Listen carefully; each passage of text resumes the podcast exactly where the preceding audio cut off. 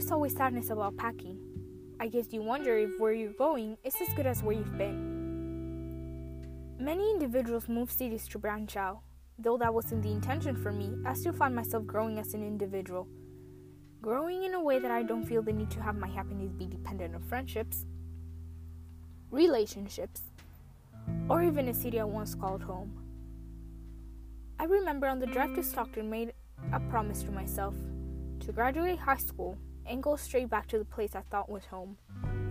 Until I came to the realization that home isn't where you live, it's where you make it.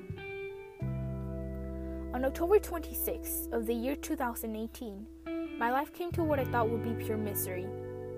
Little did I know moving to Stockton would help me realize the true meaning of friendship, home, and immediate family. My intentions on my first day at PLA were to be distant and get through the days as they came, until Adriana and Alexis ruined my plan.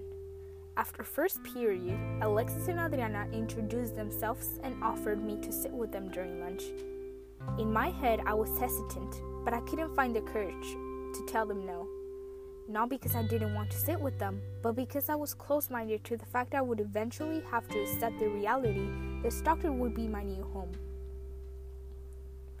As I continued to be reserved and distant throughout the day, Adriana and Alexis tried their best to get to know me by asking questions such as what type of music I liked, my favorite color, or even what type of guys I'm into.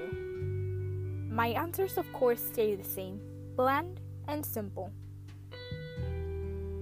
Towards the end of school, I would watch time waiting so desperately for it to hit 3 o'clock the amount of anger, sadness, and desire to go back led me to grow resentment towards my mom for making the decision on moving to Stockton.